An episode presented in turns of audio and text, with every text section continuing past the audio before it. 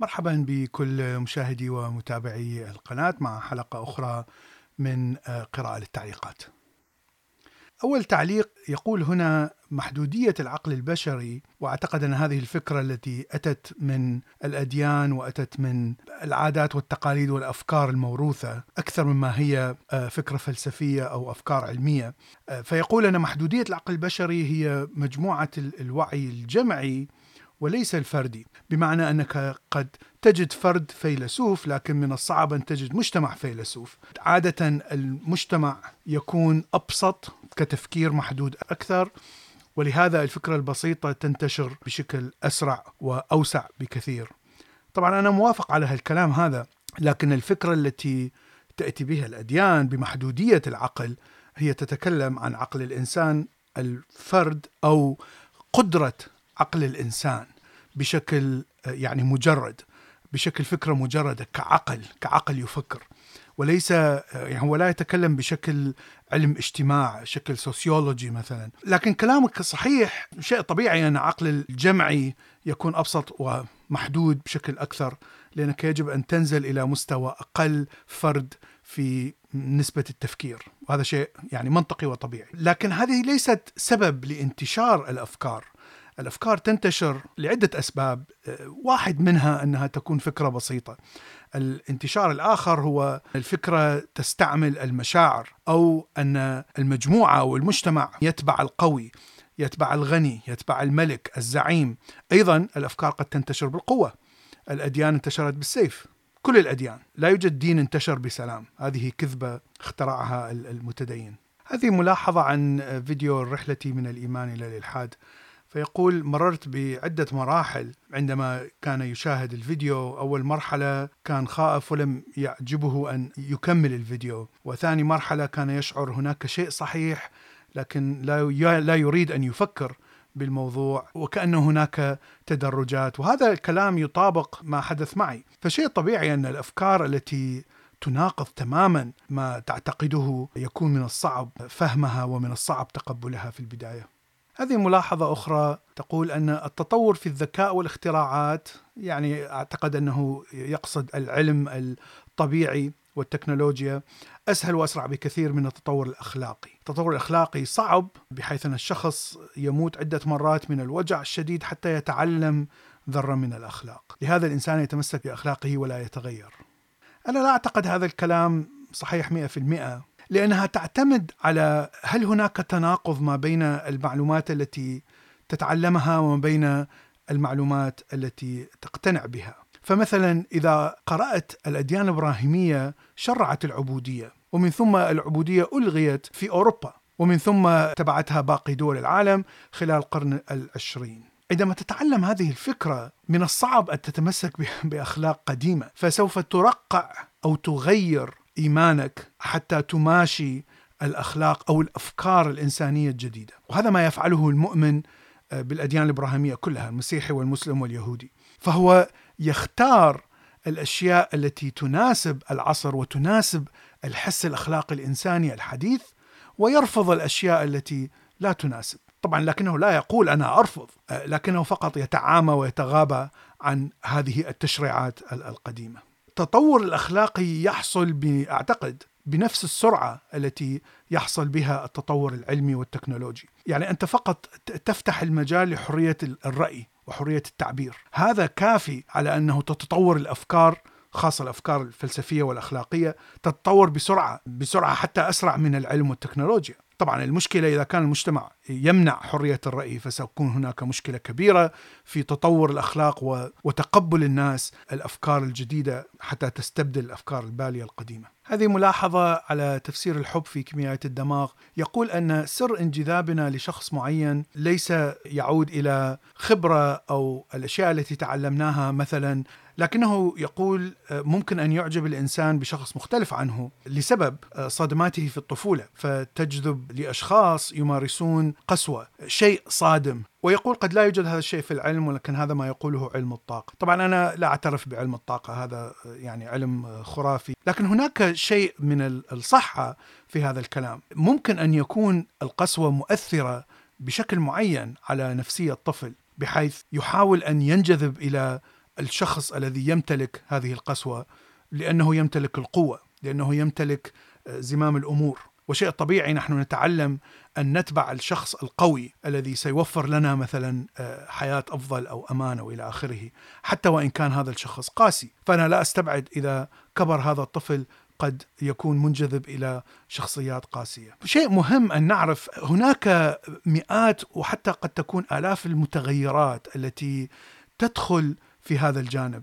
إعجابنا بشخص معين أو انجذابنا سواء كان جنسي أو حتى غير جنسي إلى صديق مثلا ليس شيء بسيط يمكن أن نحلله بحدث واحد في الطفولة. لأنك تراكم كل يوم هناك أحداث تدخل في وعيك أو وتنزل إلى اللاوعي بعد ذلك عند الطفولة. ونحن نتكلم عن سنين. من الصعب أن أن تحدد شيء واحد أو حتى عدة أشياء أو عدة أحداث أثرت على شخصيتك. هذا السؤال على الفيديو كيف تعمل الذاكرة داخل الدماغ؟ ويقول لم تجب على السؤال أنه كيف تقوم التيارات الحسية بتخزين الذاكرة؟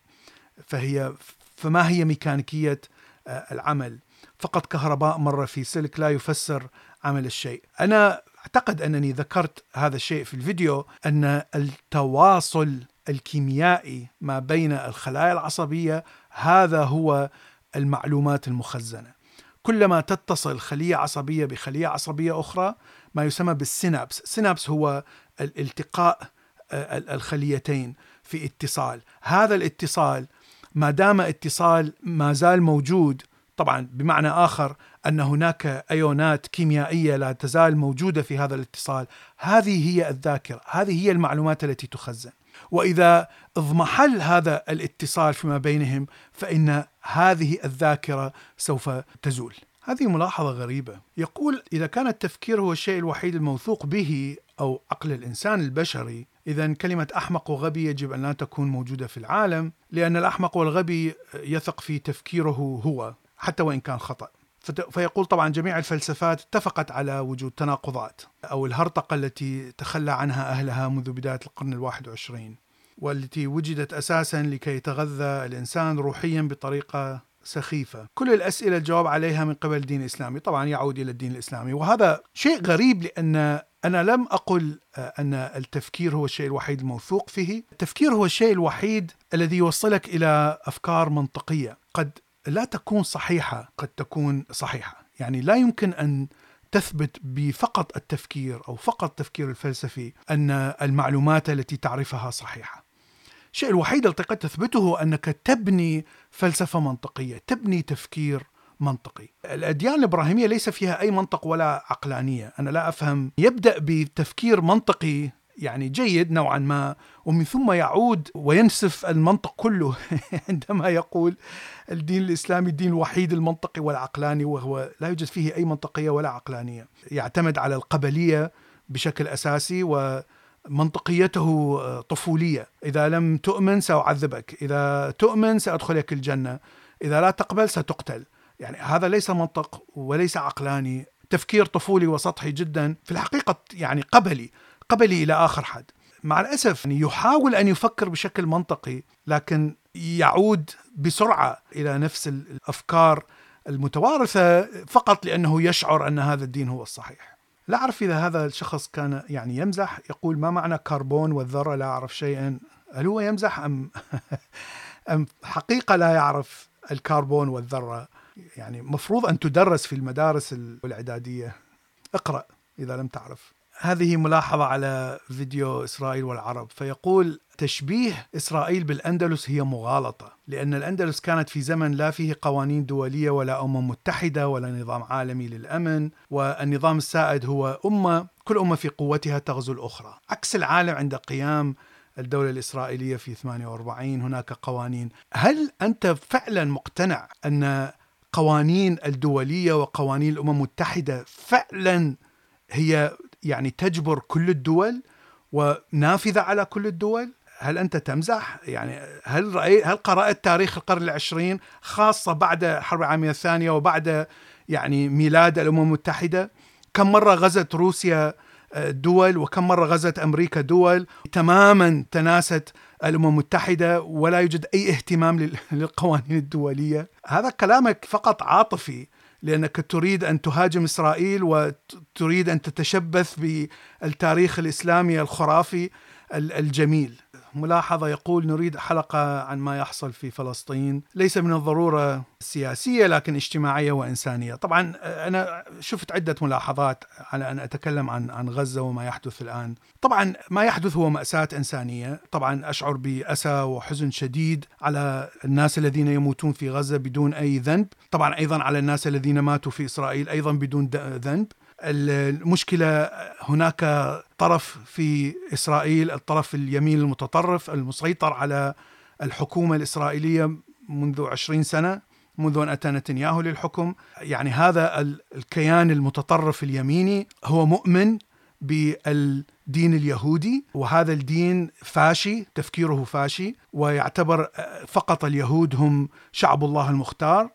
وهناك حتى تشريعات أنه إذا قتل اليهودي غير اليهودي فهو حلال لا يوجد عليه أي عقاب فالله سيسامحه شيء طبيعي أن اليمين المتطرف اليهودي سوف يتوسع في المستعمرات وهذا شيء طبعا غير آه، قانوني قوانين الدولية التي آه، تكلمنا عنها قبل شوية وسيزيد من من من جذور الصراع وسيزيد المأساة يوما بيوم. الجهه الاخرى عندك حماس نفس المشكلة لكن بدل الدين اليهودي دين إسلامي أيضا متطرف أيضا دين فاشي أيضا أفكار فاشية أيضا يعتبر الغير هم هم كفار وقتلهم وسبيهم هو حلال، أنا لا أرى فرق ما بين الاثنين وأتكلم فقط عن الحكومات طبعا، والمشكلة هي سياسية أكثر مما هي اجتماعية أو إنسانية، المشكلة أنك تسيطر بهذه الأفكار الفاشية الدين الإبراهيمي. أنت تسيطر بهذه الأفكار على الناس على مجموعة كبيرة من الناس سواء كانت في غزة أو في إسرائيل. هذا ليس شيء جديد. استغلال طبقة معينة للدين حتى تنفذ عمليات وحشية هذا الشيء موجود وإنساني مع الأسف.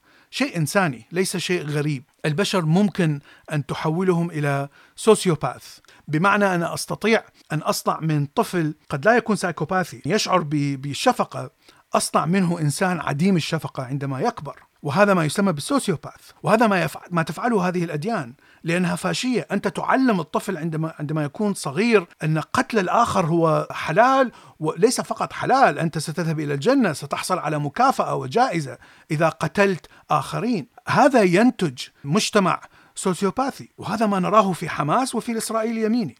أنا أتهم الاثنين برفضهم للسلام. ولهذا يعني الكلام في هذا الموضوع فعلا مؤلم جدا. شيء مؤلم وشيء محزن. أتمنى أن طبعا أن تنتهي. إسرائيل ليس فقط تمتلك قوة لكنها تمتلك حليف حليف هو أمريكا. إذا كان حماس حليفها مثلا روسيا سيكون هناك تعادل على الأقل تعادل سياسي. فلن يحصل هذا المذبحه التي نراها الآن في غزة. لكن مع الأسف يعني حماس حليفتها إيران. إيران دولة تافهة يعني ليس لها قوة سياسية نهائيا. لديها يعني قوة عسكرية نوعا ما. ولا يمكن أن أن تقف بوجه إسرائيل التي هي فعليا أن تقف بوجه أمريكا. أنا لا أرى نهاية لهذه المأساة.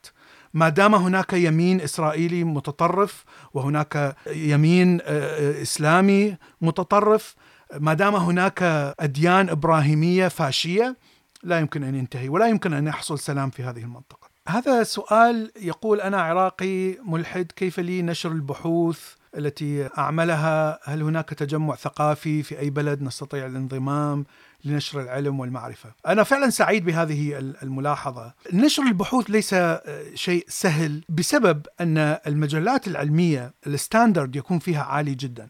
فعادة ما عدا أن تكون يعني فطحل وعبقري جدا وهذه حالة نادرة طبعا عادة يجب أن يكون النشر عن طريق جامعة عن طريق على الأقل أستاذ جامعة لديه خبرة في التخصص الذي تنشر فيه البحث. فهذا أعتقد أن هذا هو الخطوة الأولى. ومن ثم سوف تعرف ما هي ضوابط مثلا البحث كيف تكتب البحث. فهناك كثير من المعلومات التي يجب أن تعرفها حتى تستطيع أن تنشر بحث معين هذه ملاحظة تقول أن الله لدينا كمسلمين خارج الزمان والمكان فهو خالق الزمان والمكان وبالتالي ففعل الخلق الذي عند الله حدث وهو في إطار الزمان والمكان مستمر إلى أن ينتهي الزمان ولهذا لا تستطيع أن تعرف ما هو الله لأنه خارج منظومة الكونية التي نعيش فيها. يعني أنا أفهم هذا المنطق، يعني منطق فلسفي فيه نوعا ما استنتاج صحيح، لكنه ليس علمي. عندما أريد أن أصل إلى معرفة جديدة عن الكون، عن الوجود، فالفلسفة لا تعطي أي شيء.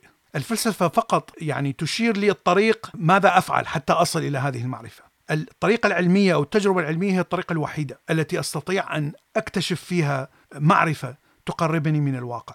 أنت فقط افترضت أن هناك خالق أو مسبب أول. افترضت أن هذا المسبب هو خارج الزمان. ليس لديك أي دليل على هذا الكلام. قد يكون هناك عدة أسباب لوجود الكون. قد لا يكون هناك أي سبب لوجود الكون. قد يكون الكون مستمر إلى ما لا نهاية. من السهولة أن تثبت وجود إله أو تثبت عدم وجود إله بالفلسفة. ستصل إلى مناظرات نقاش عقيم. لأن الفلسفة مبنية على كلام. والكلام ممكن أن يغير ويرقع وي... حتى وإن كان شيء منطقي، هذه هي الغلطة الكبيرة التي وقع فيها الإغريق وبالذات أرسطو، اعتبر أن المعرفة تأتي من المنطق، ولهذا كل الفلسفة الإسلامية والمسيحية وكل هذه الأديان تعتمد على فلسفة أرسطو وتعتمد على منطق أرسطو أن المعرفة تأتي من الفلسفة أو من التفكير المنطقي. هذا شيء خطأ. هنا يقول أتصور أن فكرة بيير شاردان الفرنسي عن الكون معقولة آه، قد يكون الكون نشأ لا واعي ثم أدرك ذاته بوعي مضطرد. هذه فكرة موجودة بالوجودية أيضا وهو ما يقوله سارتر بأن كل شيء يأتي عن طريق آه، صورته ومن ثم يأتي وجوده ما عدا الإنسان فهو موجود ومن ثم تأتي صورته بمعنى أنه وجوده هو الذي صنع الوعي. الكون الذي صنع الإنسان والإنسان هو الذي صنع الوعي. يعني هذا أيضا كلام فلسفي. يعني هناك أشياء في الوجودية ليست بالنسبة لي علميا ليست صحيحة. لكن فلسفيا أفكار جيدة وجميلة على الأقل حتى تناقش المعاناة الإنسانية خاصة الإنسان الفرد وليس المجتمع. عندما تأخذ الإنسان الفرد ولا تجمعه في قبيلة أو عشيرة أو دين أو مذهب وتناقش معاناته في حياته فهذه مهمة هذه الأفكار مهمة. هذه ملاحظة خطيرة. هو يقول أن ما ثبت فائدته مع الأغلبية يمكن اعتماده كحقيقة. هذه مصيبة لأنه كثير من الأشياء التي كانت مثبتة مع الأغلبية اتضح أنها خطأ. عبودية حرق الساحرات قتل القطط السوداء في أوروبا شفاء الأمراض النفسية عن طريق ضرب المريض لأنه ملبوس بجن أو أرواح شريرة. هذه الأفكار كان يعتقد فيها أغلبية الناس. إلى نصف القرن العشرين في الشرق الأوسط وشمال أفريقيا. كيف تكون حقيقة؟ هذه ملاحظة تقول أن هناك فيلسوف اسمه جون ديوي وأنا أعتقد قرأت عنه سابقا وهو داعي لمبدأ ديمقراطية التربية. والديمقراطية كنظام سياسي ينعكس على إيجاد جانب تربوي ديمقراطي يعتمد على التفكير الحر لا التلقين.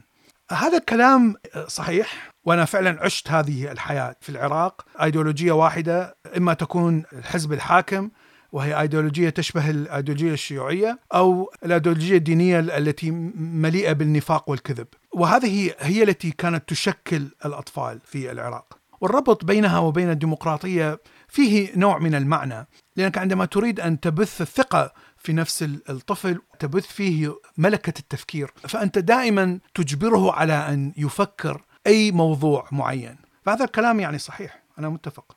هذا ملاحظة على فيديو تستوستيرون. يقول ارتفاع هرمون التستوستيرون يسبب العصبية وتساقط الشعر. هل هذا صحيح؟ تساقط الشعر هو شيء جيني شعر الرأس. لكن آه، زيادة التستوستيرون إذا كان هناك سهولة إثارة غضب شخص معين فالزيادة في التستوستيرون ستزيد من هذا الشيء. لكن إذا كان الشخص مسالم تعلم عند الطفولة أنه يكون مسالم جدا حتى لو زاد التستوستيرون فهو سيبقى مسالم. يعني لن, لن يتحول إلى إنسان همجي إذا زاد. آه هذا الشخص آه يقول على فيديو الأنساب من الجينات البشرية أنني وقعت في مغالطة الهوية العربية أو الكردية هي هويات لغوية ثقافية وليست جينية. إذ يستحيل أن تكون أمة واحدة في هذا الكوكب على نفس النسب الجيني ما عدا التجمعات الجينية المعزولة. عزيزي أنت تقول هوية أنت لا تقول قومية. الذي تعلمت أنا من منتصف القرن العشرين وصرعونا به إلى نهاية القرن العشرين هي القومية العربية وليست هوية أو ثقافة. القومية بمعنى قوم القوم بمعنى مجموعة من البشر يمتلكون صفات جينية متشابهة لديهم أصل واحد ليس فقط ثقافة. فالشيء الذي كانوا ينشرونه أن ليس فقط أصلنا قوم وجيني عربي لكننا أيضا نمتلك نفس التاريخ ونفس الثقافة ونفس اللغة ونفس الدين ونفس وهذا كله كذب. مثل ما قلت كل هذه الشعوب لديها جينات مختلفة لا يمكن أن تكون من نفس الجين. أولا. ثانيا كل هذه الشعوب ليست كلها مسلمة. وليست كلها تأتي من, من تاريخ الإسلامي العظيم الذي كانوا يجملونه على قباحته. اقرأ تاريخ الطبري اقرأ الكتب التاريخ الأسود لهذه الهوية العظيمة التي تتكلم عليها. الرابط الوحيد هو اللغة. نحن نتكلم نفس اللغة. قد نحمل نفس الدين لكن ليس نفس المذهب.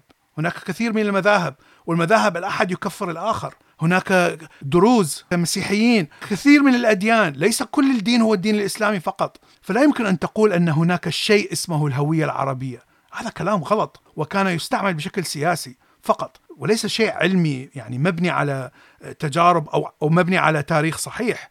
كلما درست التاريخ كلما تعرف أن هذا الكلام كله خرط. هذه ملاحظة مهمة. الملاحظة أتت على فيديو تبعات الأخلاقية لقصص الدينية. فيقول المشكلة والخطأ في طرح هذا الشخص هو أنسنة الإله. فهو يضعه في معاملة كأنه رئيس دولة أو قوة غاشمة معناها شيء بشري. طبعا أنت كمتدين ترى الإله بصورة مقدسة. فمهما فعل الإله من جرائم فسوف ترقع هذه الجرائم وتعتبرها أشياء بالعكس أشياء صحيحة. وأشياء فاضلة مع أنه هي جرائم بالمقياس الإنساني الأخلاقي الآن. هذه هي المشكلة الموجودة في في مجتمعات الشرق الأوسط وشمال أفريقيا وهذه مصيبة لأنك مهما رأيت جرائم ترتكب باسم هذا الدين سوف تهلل وتصفق لها. وهذا الشيء الحدث عندما دخلت حماس إسرائيل وصورت كل الجرائم. يعني تشوف ملايين من الناس يصفقون ويهللون لهم مع أنها جرائم إنسانية. لكن الدين يعمي المؤمن يحول المؤمن إلى إنسان فاقد الحس بالإنسانية فاقد الحس بالأخلاق. لأنك لا تؤنسن الإله. لا يوجد شيء فوق الأفكار الإنسانية. الدين الإله المقدسات كلها أفكار تعلمناها في الطفولة. لكن المشكلة عندما تنظر إلى الجرائم البشرية وتقول عليها بطولة وفضائل. هذه ملاحظة دائما أراها في الفيديوهات. التي أتكلم فيها عن الإلحاد. يقول لا يمكن لمسلم مؤمن إيمان حقيقي أن ينتقل من الإسلام إلى الإلحاد. حالة واحدة أنه لم يكن مؤمن بشكل صحيح. كيف تعرف أن إيماني ليس حقيقي؟ وما هي الأسس الإيمانية السليمة التي أنت مقتنع فيها؟ وتعتبر كل باقي البشر الذين يرفضوا هذا كلام البشري يرفضوا على أنه آه، شيء إلهي. المشكلة أن هناك آلاف الأمثلة على الناس الذين غيروا أفكارهم من دين إلى دين، من دين إلى إلحاد، من إلحاد إلى دين. يعني هي ليست شيء يعني قاصر على فقط الإلحاد، والأمثلة كثيرة حتى من من وقتنا هذا، فإذا ما هي المشكلة في أن الإنسان يغير اقتناعه من شيء إلى شيء آخر؟ أنا تكلمت على هذا الكلام لأنه من الصعب تغيير الأفكار الطفولية تعلمتها من من أنت طفل. يعني هذا الشخص يشعر أن أفكاره صحيحة فقط لأنها تع... لأنه تعلمها وهو طفل ليس لأنها صحيحة. وهذا وكلامه كله مشاعر الإيمان الحقيقي مبني على أسس إيمانية سليمة. نسأل الله أن يهديك. هذا كلها مشاعر هاي خطبة وليست وليس كلام فلسفي. فهو يتشبث بالمشاعر ولا يفكر ولا يحلل. يعني هي فقط مسألة مشاعر لا أكثر ولا أقل. هذه ملاحظة مضحكة. يقول التحول أو العودة إلى الماضي سيحدث يوم القيامة كما تقول الأديان سيعود الجزيء إلى الحالة الموجية وهذا ما يحدث في يوم القيامة. هاي أول مرة أقرأ هذا الترقيع يعني فعلا ترقيع مضحك. ومن ثم يقول العلم بتاعك ده أخرطي بنظر الأديان. لكنك تستعمل الإنترنت وتكتب على الفيديو التي الذي نشر عن طريق الإنترنت الذي اخترع بسبب هذا العلم الأخرطي. الذي لا تعترف فيه. وأديانك لم تأتي بأي شيء أي علم أو تكنولوجيا أو طب في حياة الإنسان اليومية. نكتفي بهذا القدر من التعليقات شكرا لكم وإلى اللقاء في حلقة أخرى.